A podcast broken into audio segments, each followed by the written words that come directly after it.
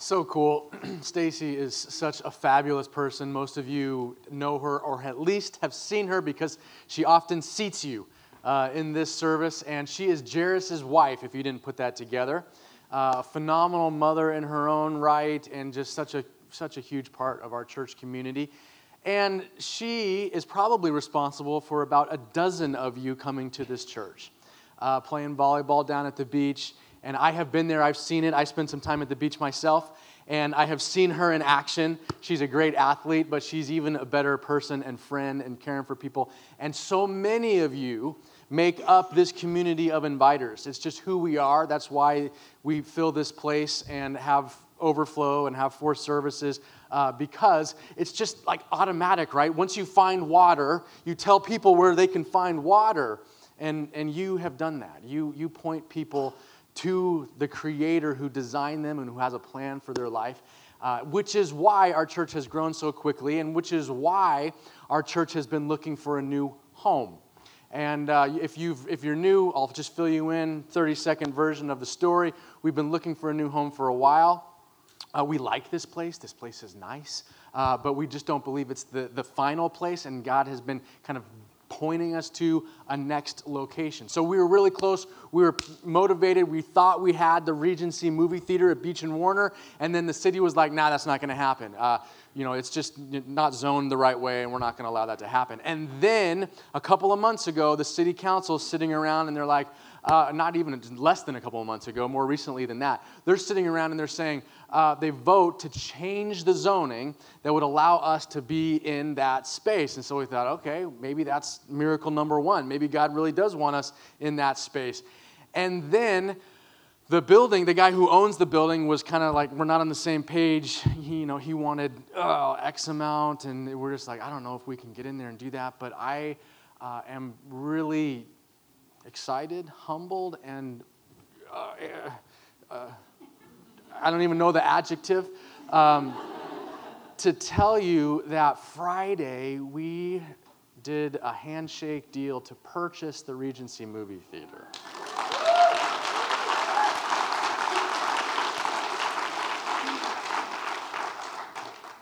It's crazy. It's crazy. Uh, so it, it's not a done deal yet. So um, uh, we need you to keep praying, and maybe more than ever, uh, we still have to work out the contract. We still have to get the, you know, the things with the city done and all that kind of stuff. So uh, please continue praying and Join us this Thursday night, and I'll give you more details about what that could look like, how that's going to play out, what we're doing. If you've missed the last couple of weeks, you can listen to the messages online or download the podcast and catch up uh, because we're in the middle of a campaign called Step In, where we're saying we're stepping in in faith, believing that God has a next home for us, and we've started raising money toward it. And then look what He did. I mean, Friday it's unbelievable. It's unbelievable. So, thank you for being a part of this journey. The journey continues. Stay with us, uh, keep praying with us, and join us on, on Thursday evening to learn more. happy Mother's Day. Happy, happy Mother's Day. So, those of you who are mothers, who, who have mothers, uh, who one day hope to be a mother, we are uh, just so privileged that you would join us and start your day off like this. We want to celebrate you. Hopefully, you saw that on the patio. Hopefully, you've already felt it in the service, and you will continue to feel it in the service. Hillary and I are going to pray a special blessing just over the women in our church at the end of the service. And Hillary, my wife, is actually going to teach the speak the second half of my message this morning, which will be awesome. Before we get there, before we get there, you're probably like, yeah, just go sit down. Let her do it. Yeah. I get it. I get it. Uh, but I want to I want to set it up with a little context. I want to read to you a verse from the book of Matthew. This is one man's real life account of, uh, of, of, the life and ministry of Jesus. They lived at the same time. They, they, he, he heard all about it, watched how this played out. He knew Jesus. And he writes down these things for us to look at, to remember, to know Jesus ourselves. And so this is from Matthew chapter 12. It's relevant to us this morning. While Jesus was still talking to the crowd, his mother and his brothers stood outside. wanting to speak to him. Someone told him, Your mother and your brothers are standing outside wanting to speak to you. We'll pause there for a minute. This is a real life scenario. You've experienced this. You are either the person who people are waiting on, or you're the person waiting on the other person. But you have that dynamic, don't you? There's someone, there's always someone who's the more extroverted, who's the lingering one, who's still having the conversation, and you're like, come on, let's, let's go. The game is starting. We have reservations. I've been here long enough. I don't want to talk to the, it's awkward for me. I need to go and like just be in a dark room for a while. I'm done with all the people. You know this dynamic. It's, it's, in, it's in our relationships, it's in our families. You know the deal. And so I want you to see, I want you to get that this is, this is real life. When we read these things from Scripture, we're reading about actual people in actual places at an actual time. And so Jesus actually lived and he's in a place we don't really know from the context if it's a house or if it's some kind of structure and he's there and he's talking with people and probably healing people and his mother and brothers are outside and they're ready to go. We need to speak with him now. It's been long enough. Jesus i just imagine uh, there's going to still be sick people tomorrow. Come back and you can heal them then right these people follow you everywhere. Uh, it's enough for today. You can just pick up where you left off tomorrow. We got to go eat. Jesus, I know you've got the, the mysterious kind of human divine thing going on, but we're, we're just human and we're tired and we're hungry and we want to go. Uh, uh, you know, come on. So there's an interesting dynamic that's very real, very personal, and that's what we're looking at. Jesus is there ministering, loving, caring for, teaching people. And his family's like, um, let's go, we, we, we got to talk. Or maybe like your uncle is sick and we just got to go be with the uncle or something real life that they need to talk to him about. And Jesus uses this moment as an opportunity to share something really spiritually profound. He says in the next verse, he replied to them, Who is my mother and who are my brothers? Pointing to his disciples, he said, Here are my mother and my brothers. For whoever does the will of my Father in heaven is my brother and sister and mother. Now, I don't want you to misunderstand this. Jesus is not devaluing the nuclear family. He's not. He invented it.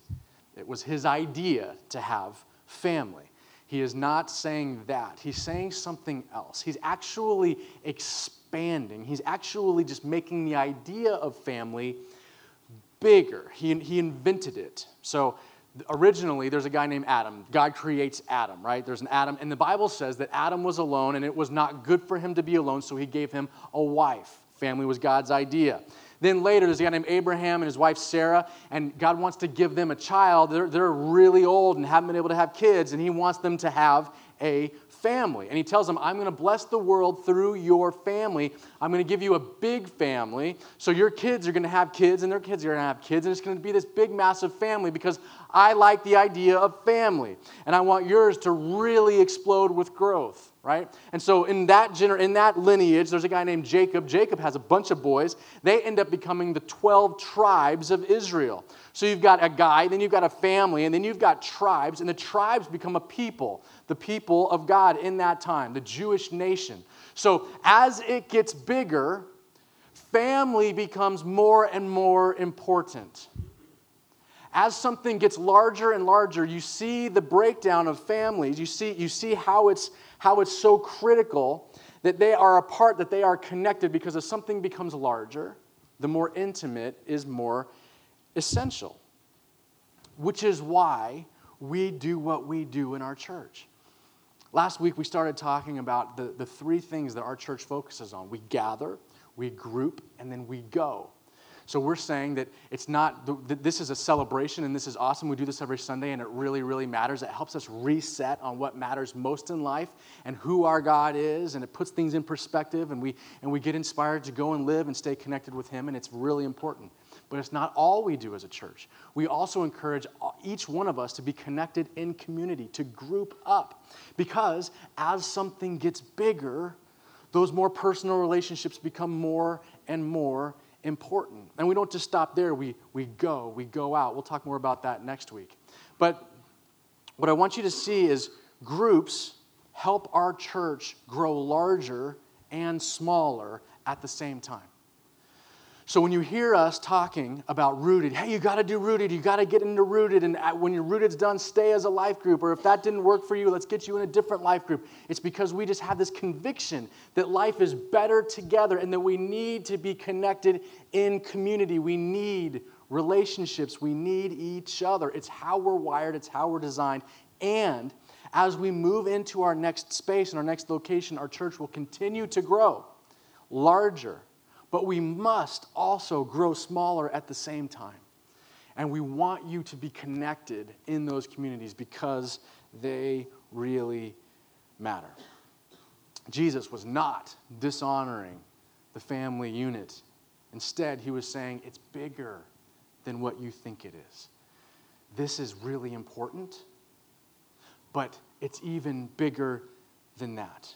In other words, God's idea of family is natural but it's even more spiritual. It's natural, it's relational, it's what you were born into. That's real and that's important. And it's even more spiritual. And I thought, who better to help me communicate that truth on Mother's Day than my wife, Hillary? Would you please welcome Hillary?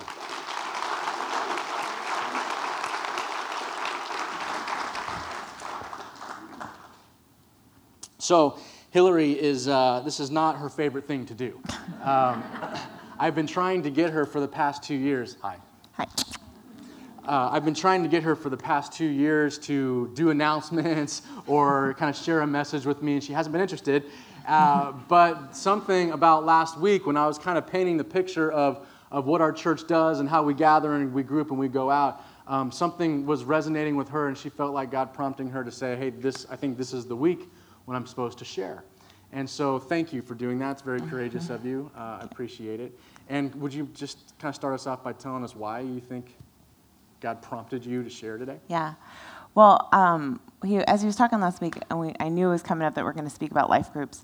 Um, it's had such a profound impact on my life, and I thought, oh, maybe I'm supposed to speak. And then it was Mother's Day, and I was like, oh, I definitely got to speak.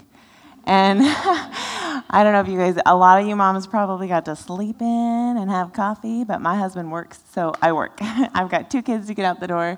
So, um, anyway, it just added to the, the reason why I wanted to come. And um, my main reason why I wanted to speak on a Mother's Day was because um, I know that there's a lot of women in here that are hurting, that this isn't an easy day for you.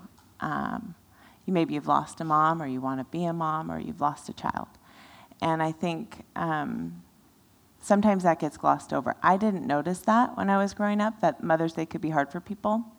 And so maybe there's some of you in here who don't realize that this is a hard day, and it really is. It, it's, it can be a challenging day, and I want to acknowledge the, the women that are hurting, and I want you to know how brave you are um, and how much I know, I just trust that God has something for you today.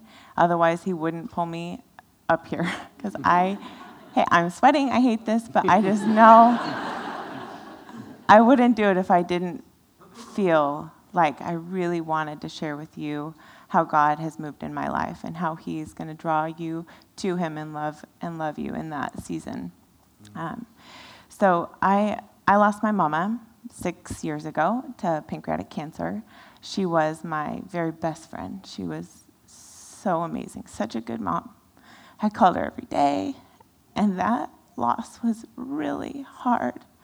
Um, and we were living in Washington, and we found um, we we found such a great community there and family. I'm like really huge family in Washington. So bunch of Croatians. Yeah, like super famous there. Yeah, they're all Croatian. Big deal. It they have like they have like their own dock for boats.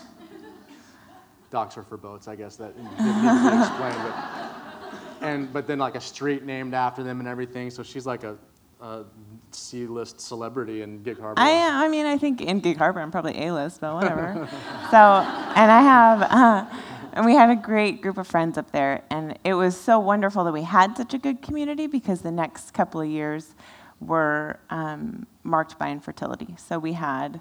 Uh, a year went by, no big deal, and then we spent a couple years really pursuing trying to get pregnant, and it is a painful road. Lots of needles, lots of appointments, and lots of nothing happening. Um, and so, for my birthday a couple years ago, my group of friends were praying over me, and you know that we get pregnant, and and some other things. And that next morning, I just felt like we were supposed to move to California. God had prompted and laid on my heart for us to leave this community that I trusted and loved so much um, so that my husband can pursue, we didn't even know what, but something in California. and, uh, and to be honest, California sounded lovely. I mean, it's really sunny down here. And so, um, so we made the move, and I just had to trust God that He was going to provide for me a family and a network of people down here, um, even though I'd created such a great group up there. Um, sorry, I'm going to have to find myself. Um, so, anyway, we came down here, and it was shortly after that we were offered Huntington Beach, so we moved up here.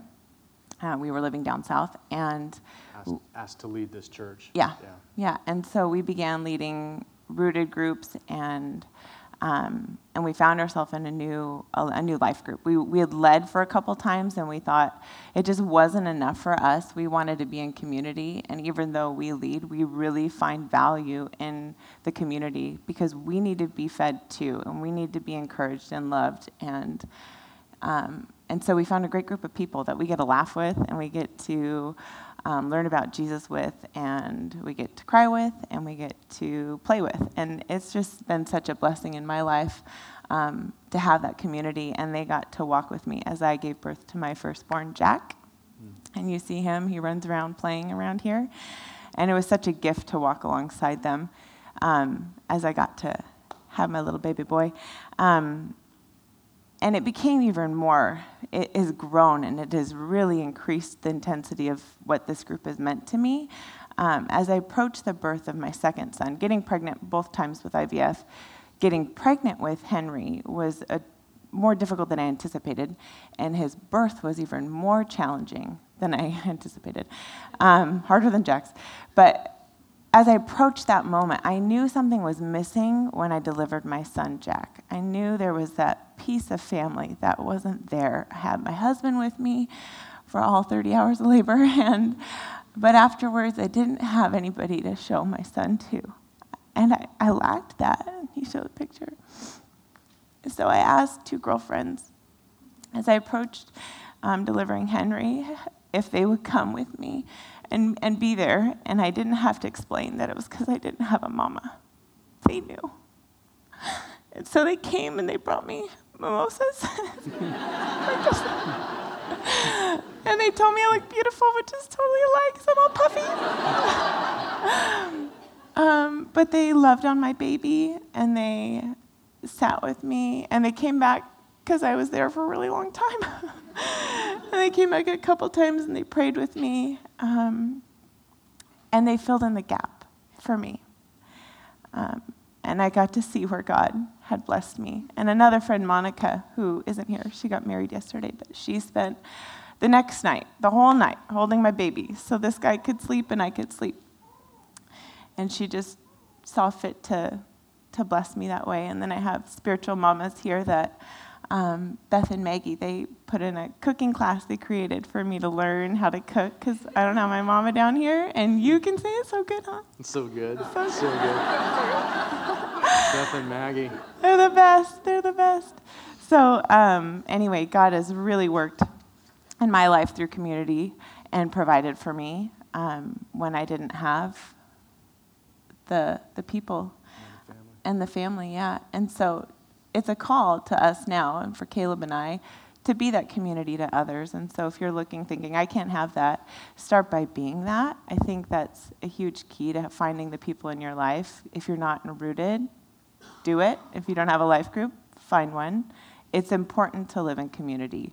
It's important to have people in your life to love and support you. You don't have to walk through these painful things alone. If you're here alone and you're hurting on Mother's Day, find someone to pray with you and get in a life group. It is meant it is meant the world to me. I wouldn't be able to stand here today if it if they didn't encourage me and love me the way that they do. And here I am 6 years later after my mom passed and I'm okay and it's a lot to do with the family that God has provided for me. The spiritual family. Mm. Thank you for sharing today. Yeah.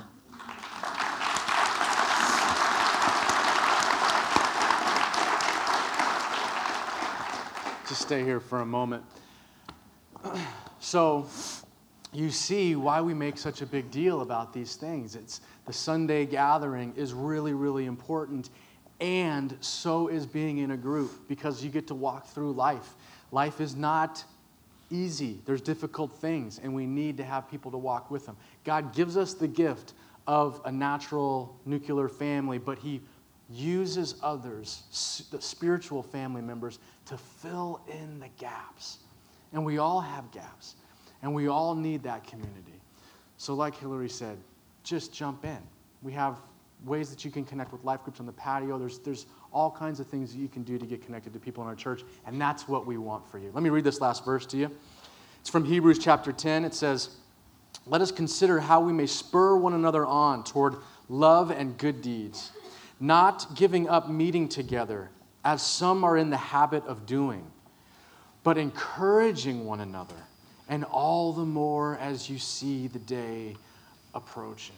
That's that day when Jesus comes back, and, and we're in this limbo now where Jesus is recreating things from the inside, but we still see all kinds of craziness, brokenness, and chaos in the world. One day, those things are going to be reconciled, and there's going to be this kind of heavenly shift, and things are going to be made right. That day is coming, and that day has never been any closer to right now. So these are the days that verse is talking about. Don't give up meeting together. We need one, one another and encourage each other more and more and more because that's who God made us to be. He made us to be connected in families, natural families, blood families, and spiritual families.